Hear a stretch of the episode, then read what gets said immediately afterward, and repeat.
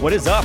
Welcome to Talking Ball, a very somber, bittersweet episode of Talking Ball. Not really even an episode. Um, wanted to let you guys know, obviously, maybe not too big a surprise after no episode here for the past week, but going to be putting Talking Ball on pause for the foreseeable future.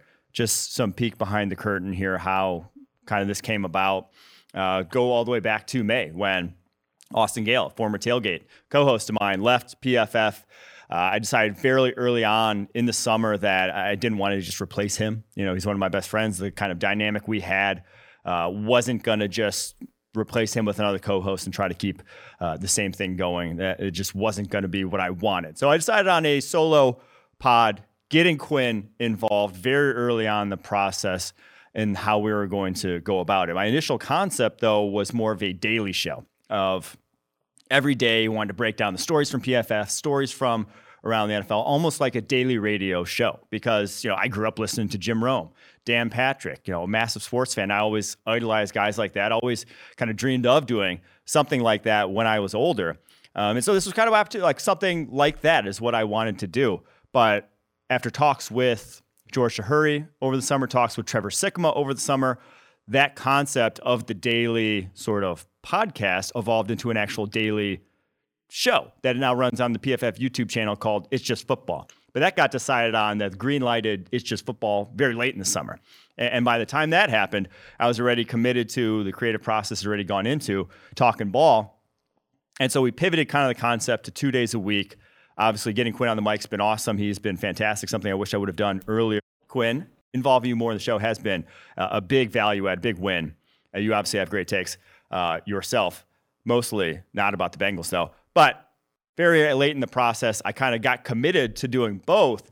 And very early on this season, I realized that I did not have one, the time, nor two, the creative juices to kind of try to support two shows. And so it's been a grind in terms of splitting ideas, in terms of splitting my time. And I feel like I was doing both, not to the level I wanted to do both. And so, because it's just football has been so successful, because that show, if you're not watching at 11 a.m. PFF YouTube channel, which you should go watch, I don't know why the hell you're not, has been such a win and has so many, such a strong fan base already and has been growing week after week after week, and, so many fun concepts that we've been able to implement.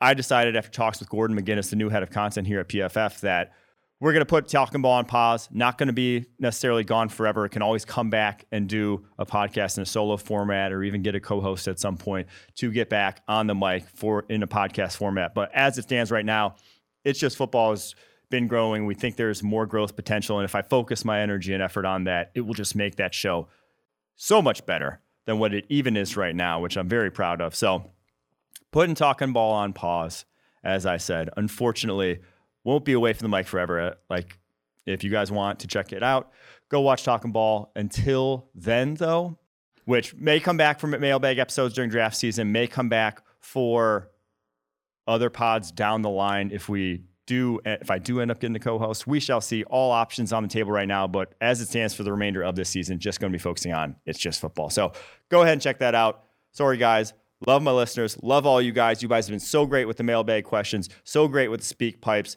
Loved every single one of those, all the interaction that you guys have on Twitter, on this show.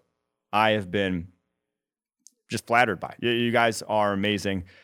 Not going anywhere though. I will still be on the PFF YouTube channel. Go ahead and check me out there. Until next time, Mike Renner, Mike Quinn, Doc Ball.